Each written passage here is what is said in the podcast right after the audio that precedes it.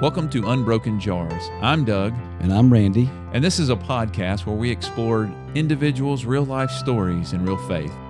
You're listening to Unbroken Jars, episode 23 Life as Mission.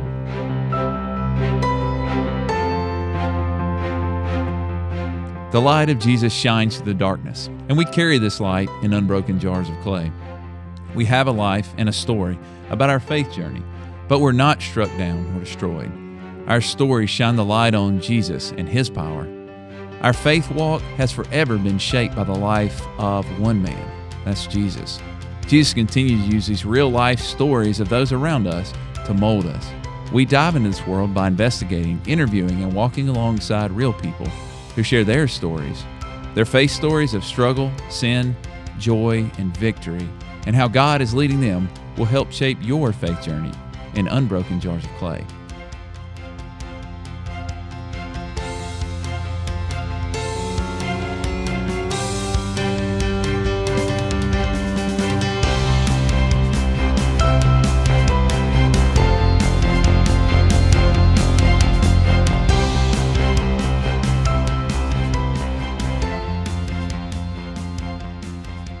As we continue to look at the lives of men and women who are intentionally allowing their everyday lives, occupations, and or hobbies to intersect with their faith, we're really excited today to be able to bring in Rob Touchstone. Uh, my connection with Rob takes me back quite a while. I was blessed to serve on staff with Rob at the Mayfair Church here in Huntsville before he moved to Nashville, Tennessee, where he and his family now call home. Uh, Rob founded and has been serving as director of the Center for Business as Mission at Lipscomb University's College of Business. He will be creating and directing a brand new center for vocational discovery at Lipscomb effective June 1. For the past two years, he's been preaching part time for Christ's Family Church in Nolensville, Tennessee. He also co founded the Well Coffee House, House in Nashville and has led a missional church that had gathered pre COVID there in one of its six locations. It's great to welcome you to Unbroken Jars, Rob. Thanks so much, Randy and Doug. It is such a pleasure to be with you. Yeah, we appreciate you joining us. I, I was thinking back, Rob. I, strangely enough, I was thinking back to Lipscomb, uh, and I got in a, a, drama group, and I remember when I walked in the drama group, um, everybody was talking about Rob and Amy, Rob and Amy, and I'm like, who is Rob and Amy? and it's funny, you know, over the years we've kind of crossed paths at different points, and uh, been able to get to know one another as well. But uh, not everyone necessarily listening to this will know, even though Diana Gill, when I was walking in here, she said, "Make sure to tell Rob Yes. that I said hello." Oh, she didn't say it in I quite. tell her that, I said hello. She didn't say it in quite that voice, but but but but nonetheless, uh, can you tell can you tell everybody uh, listening kind of where you're from originally, a little bit about your family and and, and growing up life, wife and children, those things. Yeah, and you know what they really said, Doug, wasn't Rob and Amy. It was Amy and Rob. Yeah. so uh, let's get that straight, right? Yeah, that that probably Um, is the truth. That probably is. My memory's not that good. oh me, no. I grew up in Atlanta, so that's home for me. Uh, big Braves fan. Go Braves! Yeah, go Braves. And, um, it's been a good year. Well, maybe not this current season, Oh, but uh, coming around. off pretty pretty good season Yeah. last year. That's- that's- Um, but uh, so I, I still call Atlanta home. That's where my extended family lives.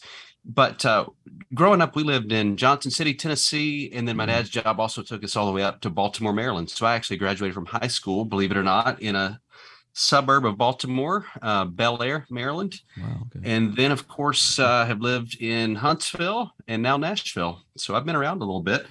And um, I grew up uh, primarily in Marietta, Georgia, a suburb of Atlanta, where uh, where I was raised. So I've been around the block. yeah. And tell us about your family, uh, Rob, about Amy and the kiddos.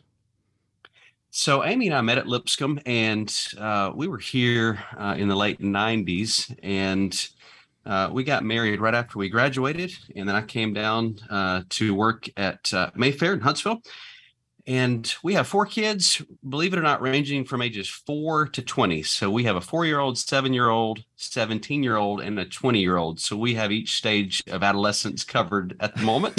And enjoying have every moment of it. So, Oh, my so Doug and I were talking earlier. This is not uh, scripted or anything. Because so uh, Doug and I were talking earlier. We're, we, I read all your information about what you're involved in and have been involved in, and then I was thinking about the family life too. I'm thinking this guy's got to be Superman. He's balancing all this stuff. But I think it's because you've got such a great wife as well in Amy. Is that? I think you said. Like pretty- I said, it's always Amy and Rob. Amy is uh, what holds it together. She is certainly a super mom, and uh, so I'm so blessed and so grateful. And by the way, we're about to celebrate our 25th anniversary in August. Oh, congratulations! That's awesome. That's awesome. I was going to say, it sounds like the more activities you have, the busyness that you do have, it sounds like a smart plan to me. It's like stay out of the house. So with all those children, especially man, going back to four, you brave soul. Um, it's it's been a wild ride and uh, it's been fun. One of my kids, my oldest, who was actually born in Huntsville, uh, Anna, is a student here at Lipscomb, and I've actually had her in two of the classes that I teach here at Lipscomb. So I've been her dad and her professor at the same time uh, over the last couple of years, and that has been quite a fun uh, aspect of of my journey. Is is that sarcasm? I I I, I find it, it I find it very interesting. Not. Yeah, okay. it's been now now when my uh, currently uh, current 17 year old gets to Lipscomb, it might that might turn to sarcasm. But for Anna, with Anna, it's been really uh, no sarcasm whatsoever. It's been so much fun. Uh, she made it easy. I didn't have to worry so much about uh, her grades or attendance. Oh, so yeah. she she did great. Um, with my 17 year old, he may be a little more uh, adventurous. Right. Okay. Well, listen, Rob. I you know I mentioned earlier, and you've mentioned just now. You know we we originally connected through your work here as youth minister, but also not in in Huntsville, also in Nashville. I know we've I've I've leaned into you a couple of different times about advice for different things and conversations, but could you share, you know, how you made the transition from ministry to teens and families in a church setting to ministry to adults in a coffee shop setting? Like, can you kind of share a little bit about your journey uh, through that? Yeah. So, Randy, as you mentioned, um, I had the blessing of serving in youth ministry for 16 years. And during that time, I was feeling a pull, uh, a call, you might say, to do something a little bit different. And the something I was feeling was uh, to do something outside of the sort of formal traditional walls of the church building. And so the, the pull I was feeling was to try to reach into the lives of people who might not walk into our church buildings. And right. obviously, I love the church. I still work uh, part time for the church as a as a preaching minister. But I, I, felt like something was missing in our ways of trying to reach out, our sort of our uh, traditional model of evangelism or outreach seemed to me um, that we were falling short, at least in the idea that we were expecting people to come into the walls of our church buildings most of the time. Not that we didn't oftentimes go out, of course, on mission trips or service projects, but I wanted to try to find a way to create relational space in the day to day for people that wouldn't normally come into a, a, church building or to a religious setting. And so the way this began was um, I was in a grad class with Earl Lavender um, at mm-hmm. Lipscomb, mm-hmm. and we were tasked with writing a paper for what a missional community might look like outside the church building. And so I wrote this paper that uh, was about a coffee house and how a coffee house could be used to break down the walls um, for you know as, a, as, to create space for people that might not again come into a, a, a religious space, and then how a, a business model might could be used to to help create solutions toward um, some form of crises in the world. And so to test that out, well, first of all, I started writing this paper and it, it just kind of got a hold of me. You know, you're doing something sometimes out of an obligation, which, you know, it was something that I had to do for a class, but then it turns into something far more. Well, that's what happened. It all yeah. of a sudden kind of got a hold of me in a way mm-hmm. that I thought I now feel like I'm supposed to do this. In fact, I almost felt like I have to do this. I don't know how, mm. but I feel like I have to do this. Right. And so that was in 2009, I believe. And I didn't know exactly what to do with that feeling that I had, this overwhelming feel that I was supposed to pursue this thing. But I started testing it out a little bit. I talked to a lot of people about the idea. In fact, because I had to write it as a paper, I had something tangible I could give people to read. And I started getting a lot of good feedback. People said, wow, if you did this, I think it could really work. And, yeah. and the this I'm talking about again was just a, a coffee house that would um, create relational space to love people toward Jesus and then to use the business model to give profit away to address uh, causes that could be um, a sustainable way of, of making a difference. And so then I started to test it further, not just by letting people read it, but I, I decided to make an intentional um, move outside of my church office. This is while I was still in youth ministry. Mm-hmm. And I started having a lot of my meetings and Bible studies, specifically uh, my teenage uh, student Bible studies with um, my students down the street at Starbucks. And so twice a week after school, um, I would meet my students for a couple hours after school at Starbucks and I just did a lot of observing, like what happens when you meet in here as opposed to the more formal religious space of the church building or my church office or our youth group area. And I just started to notice how many walls crumbled yeah. by mm. just being in a different space. And so I realized, you know, this sort of hypothesis that space really does matter um, really could be validated. And I started to see how many opportunities there were out in a marketplace to engage with people who who didn't maybe share the same faith that we did. We started interacting with the baristas. We had people that would just be in the stores who would come over to us and say, I see that you guys are praying. Would you mind praying over me? We had people hmm. who would overhear hmm. things that we would say in our conversations who would um, become curious. And so it kind of again validated this hypothesis that by doing things in a relational space, such as a coffee house, we could open up some doors to love people toward Jesus a little more fully. And so that idea began to take root more fully on what if we created an intentional space? Starbucks is great, but what if we created our own space that wasn't overtly religious, but was deeply Christian at the core? Um, and by overtly religious, I mean create a space that wasn't designed just for Christians to come into, but that actually would be a barrier breaker in a sense that people might walk in and not see you know religious things all over the walls or even necessarily have christian music playing but instead be a place where they would immediately feel like this is a place where i could come and stay a while and hang out. Sure. Mm. at the at the core though of course we you know our, our christian faith was that we wanted to we wanted to meet people relationally in that space and then love them toward jesus. And so that became the idea behind what eventually became the well coffee house and so the journey was from youth ministry for me, testing this idea out, to then um, uh, soon into that left my role in youth ministry and started to pursue this uh, more fully by planting churches inside these uh, inside our coffee houses. And so these churches were designed to again create relational space to open up conversations about faith and then to to love people toward Jesus. And so that's um that's what I did all the way up until uh, the pandemic was lead churches that met inside of our stores that uh, were seeking to love people toward Jesus in a very intentional relational way, but not overtly um I guess religious way, at least on the surface. So it wasn't a bait and switch or try to trick people to come in and then, you know, invite them into a Bible study, but it was a way to love people through first a product uh, try to make a great product and then have customer service that uh, almost beg the question like who are you people? Like what do you do? Mm-hmm. um, what do you believe? And so uh, we would have pictures we still do have pictures on our walls that show what we do with our profit. Uh, we the cause that we decided to address was the water crisis. And so we give right. our profits to fund water wells and by putting that on our walls, it's not a way of saying, hey, look what we did as the well. It's instead to say, look what you did as the customer. You, by buying coffee here, helped to fund these water wells. And that's been one of the bigger barrier breakers for people who don't necessarily embrace uh, the same faith that we do because it invites them into a bigger story to realize like wow that actually feels good to be a part of something bigger than myself and and that invitation has tended to open up some really good conversations about a, a bigger story at work. So um, that's a little bit of. Uh, there's more to the story, of course, Randy. Sure. But that's a little bit about yeah. the journey from youth ministry into uh, how I um, made the move into the world of coffee and coffee house and and missional church.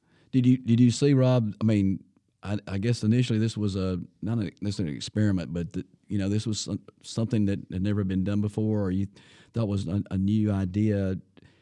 I don't know if you want to share any stories, but can you? How do you feel? Apparently, it went very successful because you've got six shops now opened up. But as far as like reaching into the lives of people who were uh, maybe unchurched or maybe non-believers, how did it did it make the impact you were praying for? Well, it did feel very experimental, and uh, so that's a good word for it. Experimental was it. It, it Yeah. felt like something that was far bigger than what we were capable of doing. I didn't have the business experience or degree, Right. and uh, really didn't have the money to do it. And so we built a team of people that had a different, uh, diverse skill set, and we we found a way to, you know, to pull the capital together through donations and um, and as you said, it it surprisingly because it was experimental uh, was successful in the first year. And we weren't surprised at what god could do but we didn't know we really just didn't ever expect it to grow the way it did. So our faith was probably uh, too small because we i remember thinking it would just be great if we could break even in this first year because for us success wasn't even how much profit we generated. It was can we create relational space to love people in the stores to plan a church community? Um, but the store became profitable in its first year and then we had growth opportunities. So here we are and uh, we're about to celebrate our 10th anniversary of the well and have opened six locations. That's so it, it's grown. And in those uh, in those 10 years what we have seen are people uh, who would not have walked into church buildings uh, come into a relationship with jesus through through the space itself. And so Sure. I could tell you a number of stories. Uh, I'll just give you some kind of surface level um, kind of examples uh, and get into any of the stories you want to for me to elaborate on. But we've seen people uh, who came into the store on the verge of suicide. Mhm. Um, who now are walking in a relationship with Jesus. We've seen people who were atheists, agnostics, people practicing other religions, um, people who had been very hurt and burned Mhm. by uh, religion, people who had just gotten out of prison, uh, people who practice different lifestyles um, that open themselves up to a relationship with Jesus that would tell you they wouldn't have done so uh, if you just if we just invited them to a church building experience. But the coffee shop broke down those barriers and allowed us to love them in a way that um, that was effective uh, because it was uh, it was it kind of transcended the religious church building experience and said we're gonna we're gonna come out of our church building and we're gonna meet you on your turf on your terms and we're gonna we're gonna meet you there and then love you toward jesus. And so part of that was letting go of the need to try to fix and to you know i think sometimes we we say like we convert somebody or we played a role in converting somebody but this was more about loving people toward the Jesus that we believe does the converting and the Holy Spirit that we be- believe does the transforming. And so we let go of the need to be doctrinally correct on things and to say uh, we're going to fix people or correct people, but instead we said we're going to love, we're going to meet them where they are and love them toward Jesus right. and trust that Jesus will do the fixing and the Spirit will do the transforming. So that's maybe a little more than you asked for, but that's No. that's what we've been seeking to do over the last 10 years and those are just some of the stories from the the church community. We see all kinds of things unfold. We have a wishing well where people can take care of each other's needs. And so we people we've seen people come in with tremendous needs that they posted up on our board and another customer would walk in and see that need on the the wishing well board and take care of that need. We've had people That's give cool. Yeah. vehicles away. We've had people pay off a student uh, a student loan uh, where somebody students that I, I can't go back to uh, the next semester because I have this debt. We've had people help take care of those uh, tuition payments. We've had people help pay off bills. Um, it- it's been extraordinary to see our the way our customers have taken care of one another. And then ultimately, you know, the the goal in the the business model has also been to give away uh, profit, give away our profit to fund water wells. So on a global level, we've seen people impacted who didn't have clean water. So we've we've been able to fund uh, water wells that have provided clean clean water for tens of thousands of people around the world. That's amazing. That's a framework shift, right? I mean, it, ministry still doing ministry, but you know, the church perspective is so much different than that, and it's almost a framework shift back toward the Bible. You know, strangely, strangely enough, is letting God do what He does, and us just being the conduit for that, and being the seed planters. That uh, I love that. I cannot help, and I don't know why this image is coming to my mind, but I keep thinking of Forrest Gump. Okay, when he's sitting there talking to the lady, and she's like, "So you just wanted to run, and you ran," I, and and then you know now he's got all these followers because he just went and did something. I feel like that's sort of the calling that came upon you, you know, and you just ran and you went. yeah. And as a part of that, along the way, you had to figure out all these things. You brought in all these different people to help support and offer direction. Um, but you just kind of ran. Um, and I, well, you know, Doug, I just want to say the Forrest Gump analogy is good um, because that that is how I felt. I mean, I felt like I I feel very inadequate to do any mm-hmm. of these things. I still do, and uh, at some point, you have to decide to trust that God will work through your inadequacies, through right. your brokenness, through yeah. your your failures, and so it, it at some point I just decided to run. And that's a great way to describe it to run mm-hmm. into this vision. And, you know, I was very tempted to run away from it because, you know, when God asks you to do something that way beyond what you're, what you feel capable of doing, you know, kind of like Jonah in the immediate sense, you want to run away from that because out of fear.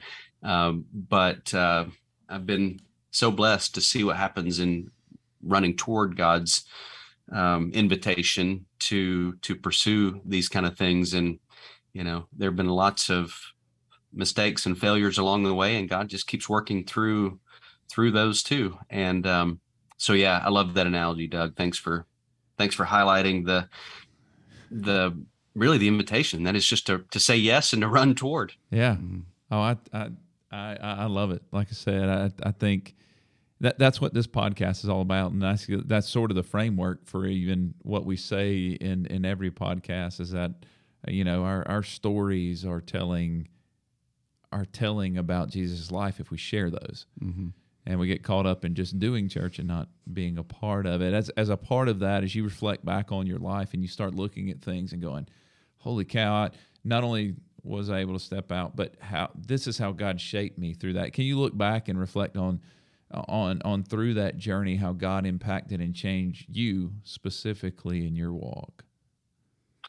Yeah, I think that you know for the longest time I maybe thought of, and we we talked about this a little bit earlier. Um, I think I may have thought of ministry in a, a bit more of a narrow mindset. You know, I, I thought of what I was doing in youth ministry, you know, as something I was called into and something that you know it took me being on a church staff to do and and i started to maybe recognize uh, while god calls some into a, a, specific role of ministry say working for a church staff or uh, working as a you know minister in other ways or starting a nonprofit or whatever it may be i started to realize that some of the most amazing things happen in the day-to-day marketplace or the day to day, what may, may feel like the mundane, you know, mm-hmm. jobs or things that just uh, happen outside the walls of traditional quote unquote ministry. And so I think part of what has happened in my journey is that I've broadened my scope or view of what ministry is to believe that in some ways all people uh, have the opportunity to step into ministry. And what that looks like and means is different for each person. They're going to be uh, ministerial in their in their day-to-day work by the way that they treat others by the way that they use their uh, i like to say steward their opportunities in their day-to-day workplace. And so the big shift for me over the last 10 years is to to seek to do ministry outside of a formal context of the church and again this is not to say in any way that that that replaces the ministry of the church but for me what the shift for me has been to do this through business and to do this in a way that was engaged in loving people through things like uh, making great products and offering great customer service, building out a business model that could try to support something sustainably. Um, for me, that's opened up a new way of thinking and opened up new doors. And it's also opened up new opportunities to meet people that I just wouldn't have met by being tucked away in uh, a more religious setting or in a church office. And yeah. so I really love um, what God's been teaching me through this and what I'm still learning. Uh, and, and a big part of that is is taking the risk to do something that, as we already talked about, that I knew I wasn't capable of doing on my own. And so I would say that my faith capacity has has grown just in in ways that are hard to even describe, but just tremendously because um, God accomplished these things through my inadequacies. Inadequacies. There's no way when I look back at any of this, I don't in any way uh, say, "Wow, look what I've done," because I know I wasn't gifted or talented enough to do it. God worked through my gifts and talents, but uh, my faith has increased. I think too, stepping out and doing things that are beyond yourself. Um, I think what God wants to do is to to give you a, a faith story. So part of it is that you know God could have made it easy and just given us everything we needed at, just the right uh, in the right time, uh, which He did give us what we needed. But He made it. Uh, he, he offered those things kind of step by step, so that we had to take one step and then trust. You know, kind of reminds me of the Israelites in the wilderness. You know, receiving manna from heaven one day at a time and then not being able to store it up but having to wait and trust that god would give it again the next day. And that that's what my journey has felt like. I mean most days didn't necessarily know where the manna was going to come from. I mean you knew where it was going to come from but you didn't know um, you know you just had to trust that god was going to provide this the next day. And just when it felt like it wasn't going to come god provided. And so god gave us a story along the way of of faith and trust that um, i think if if we step out into that, we we shouldn't expect God to make it easy, uh, but for God to invite us into a, a faith journey that actually is going to challenge us, so that our faith can stretch and grow. Because that's really when it happens. It's not sure. like our faith just grows because God said, "Here, let me give you some faith." faith grows because God gives you a challenge and then helps you through that challenge. And so my faith has uh, been challenged and has sure. grown and so uh, I, I, would say the biggest way that's happened is I used to be so afraid of, you know, especially with the well of of things that would cost money. I mean, you look at yeah.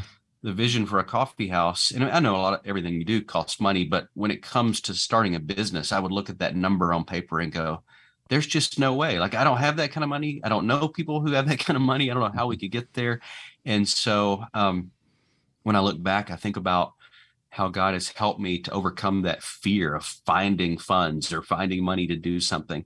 And it's so much bigger than money. But I remember for me, at least, that was one of those barriers that felt impossible to overcome oh, that oh, yeah. God just kept surprising us with, with things that shouldn't have been, um, where money uh, somehow flowed in to allow us to do the things that we needed to do to to run this business, to open this business and to run it.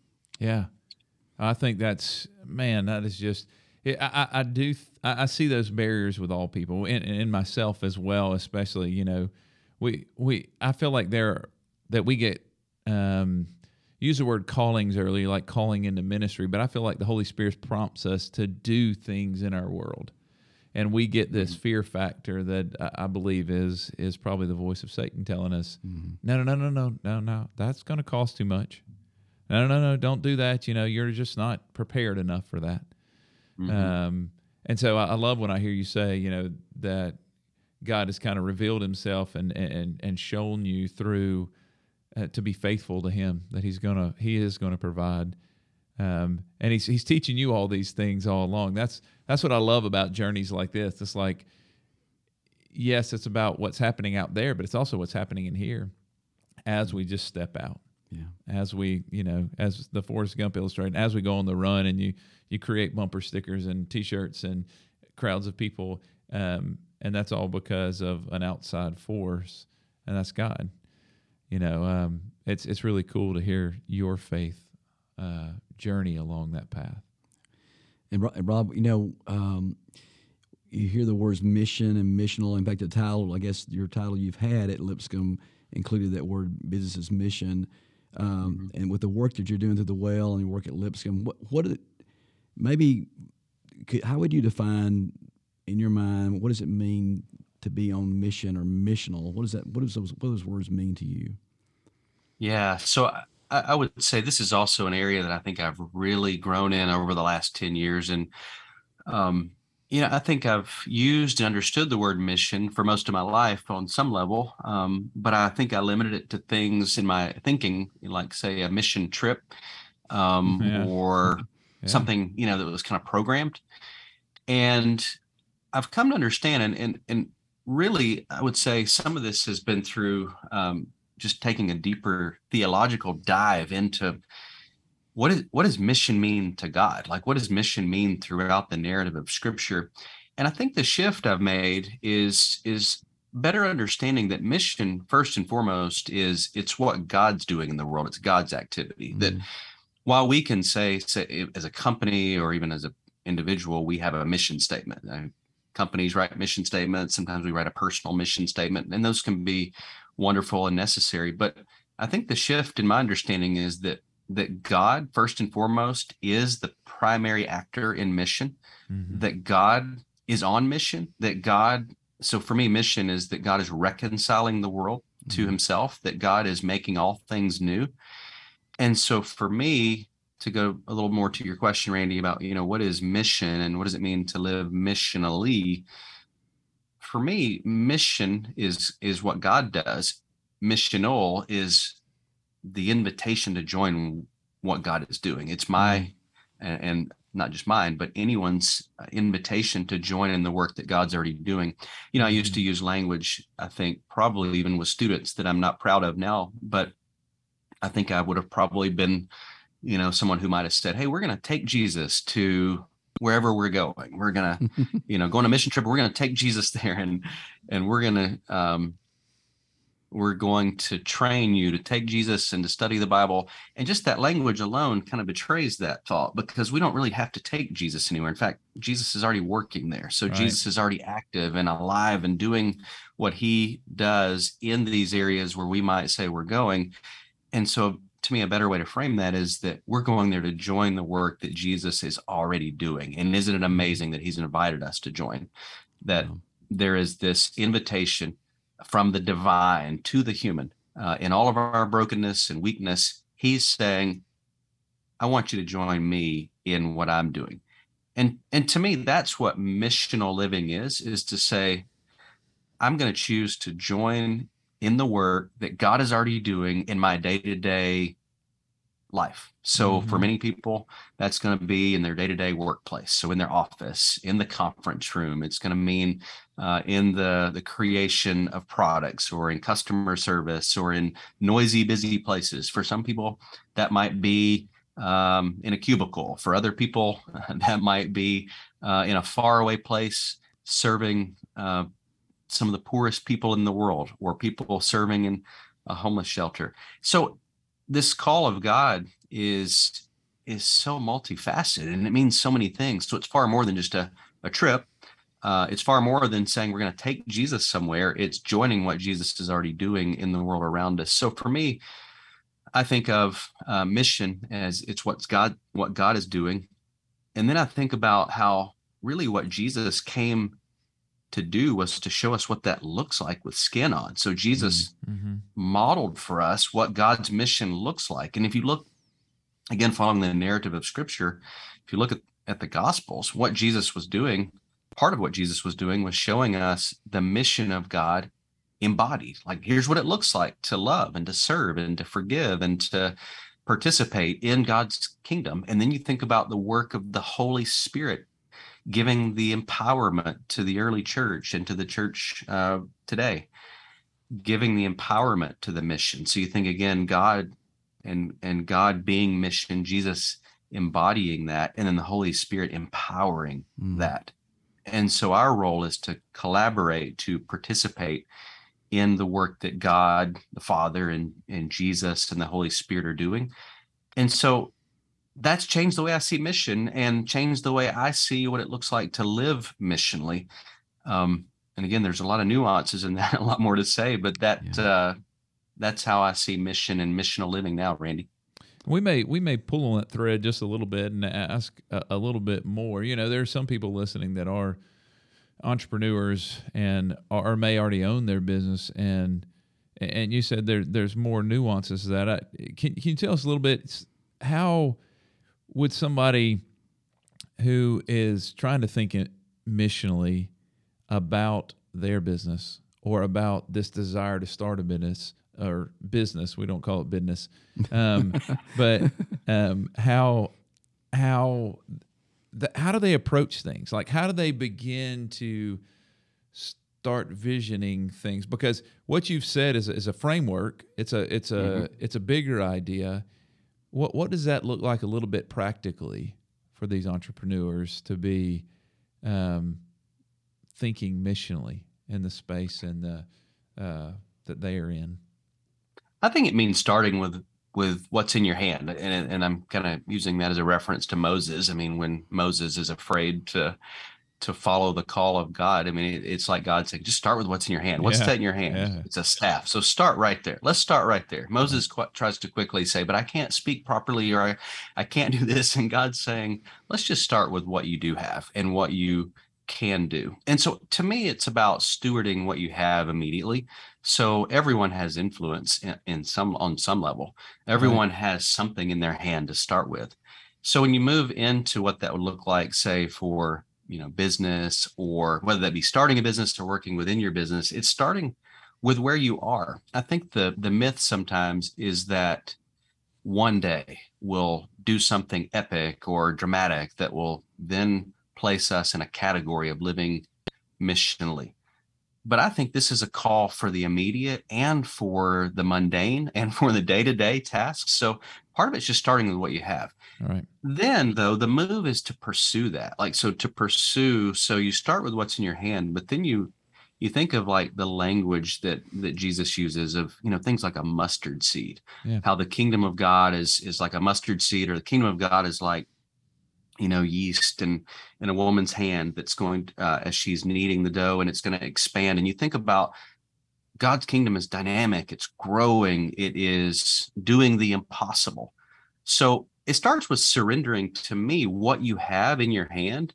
It starts by stewarding what you've been given and then seeking to collaborate with God in what may feel like the impossible. So I'll flesh this out a little bit more. So for me in business, what I've learned is that that is so multifaceted. So what I've described has been kind of as a high level talked about like, okay, hey, we can create profit and we can fund water wells.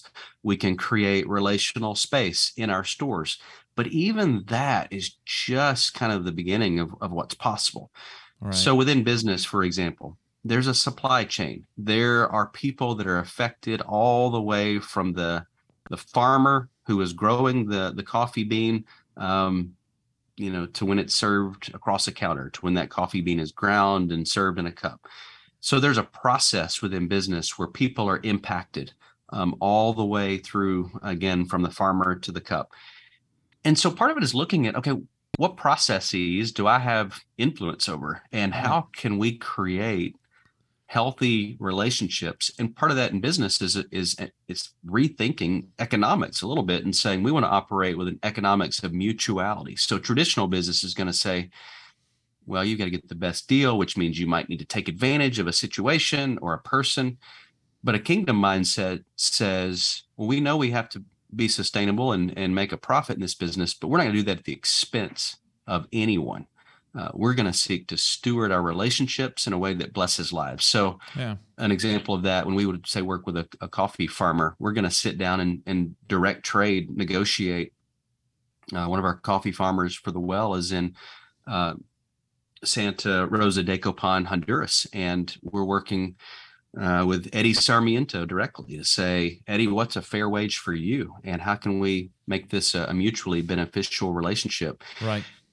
So you think about that's just again one example uh, within the coffee world, but then you think about how you treat your customers, how you treat your employees, how you treat your community, what you do with your profit, and so in the business world, you know that's there's a lot of opportunities, but in other um, other jobs or vocations, there's all kinds of opportunities as well. So it starts by looking at what's in your hand, what you have, and then trying to figure out again, how could God do the impossible through these opportunities that I have?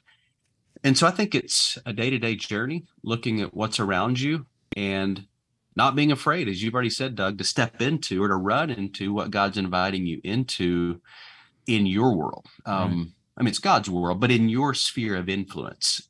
And so looking at that sphere of like, who are the people I may uh, influence day to day? What can I do with that? How can I love them? And I think, again, the temptations to quickly turn toward the dramatic and think, how could I do this on some kind of epic level? But I think the invitation is into the possibly what feels like the mundane. How do I how do I just go to work tomorrow and have a great attitude that allows people to see what Jesus looks like by the way I treat them, by the way I do my job, obviously by the way I'm ethical, um, by the way that I um, go about my day to day business. Those are things that oftentimes are forgotten that are so important as our as the way we reflect Jesus back out into the world, just in the day to day mundane tasks.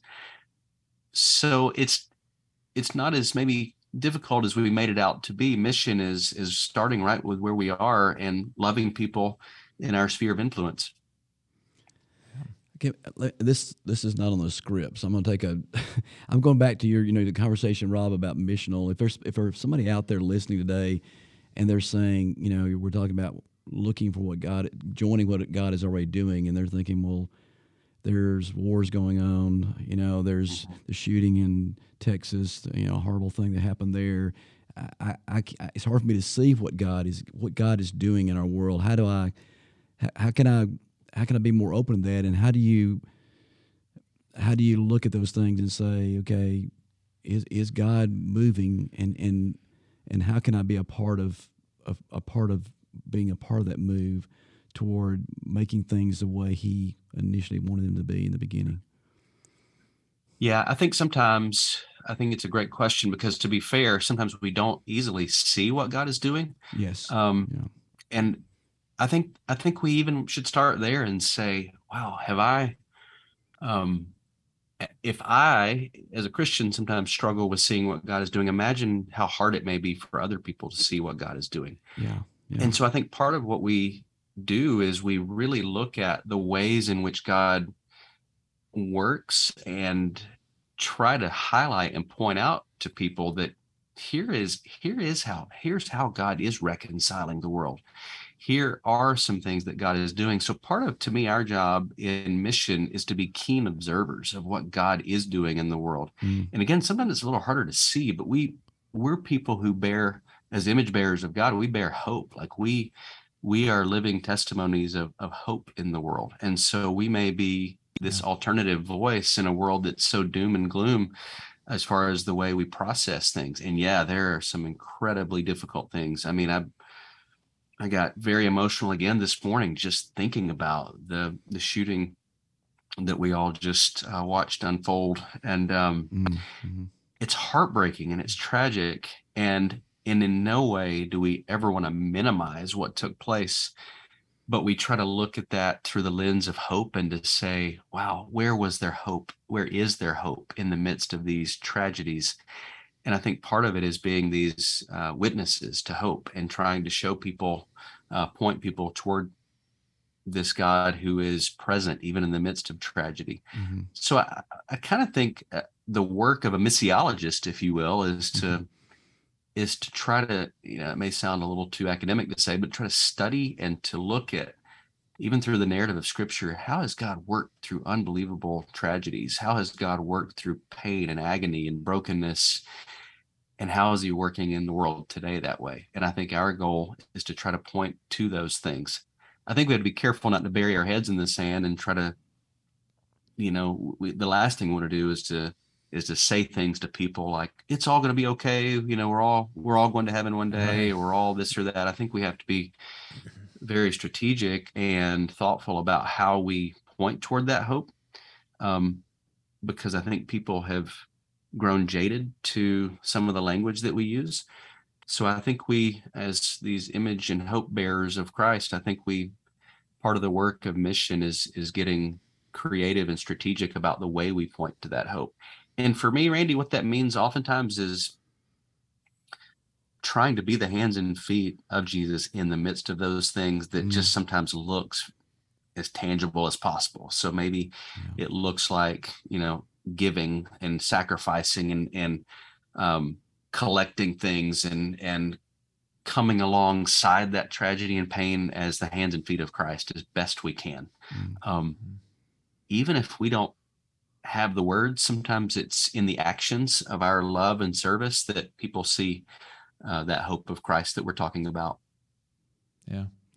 I, you know, it's interesting when you were talking about work, and then even as you moved into this conversation, um, John Mark Comer's book, uh, Garden City, Um, Mm-hmm. I don't know if you've read that, but it you know referencing the how we're the return to Eden. It's like we're called to be workers. We're, Mhm. we're called to go out and work, and that be the that be our mission. Like and and to like you know we're joining God where He is. He's already there. We're just walking Mhm. alongside of Him in that process, and and including in all these places where there feels like there's no hope. We're just walking alongside of people and letting God do what He does. And um, Yeah.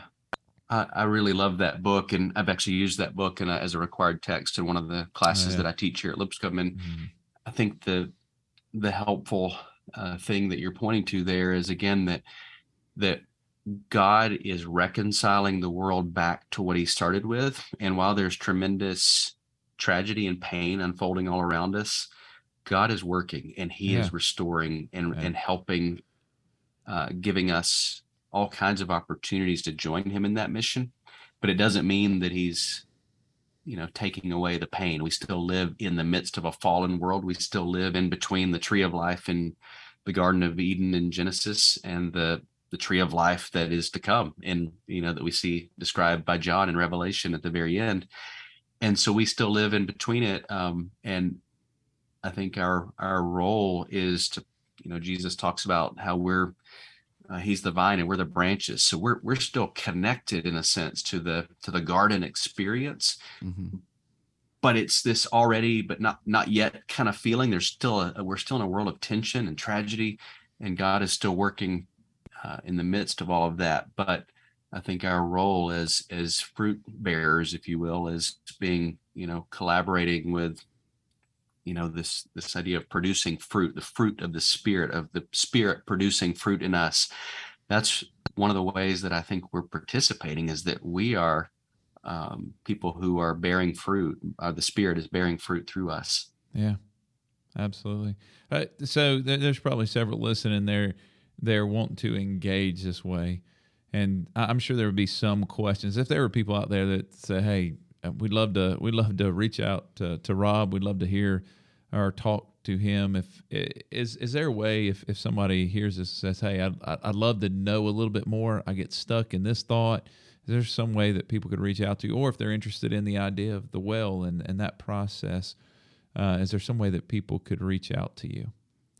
Absolutely. Feel free uh, to email me at robtouchstone at gmail.com i would be more than happy to engage with anybody that would like to talk more or to maybe think a little more of how their work matters. Uh, one of the things i'm doing or about to start doing in my new role at lipscomb is to help students think about their vocation and to think about what that'll mean for their career choices and how they can go and be living on mission through whatever career that they are being called into. And so I, find that's not just a question that college students have, but that people all throughout their life have. So if I can offer any words or source of encouragement, anybody that might be listening that is looking for maybe some encouragement about their direction in life, um, as they pursue new things or some thoughts about what it looks like to pursue through entrepreneurship or business, I'd be more than happy to to engage.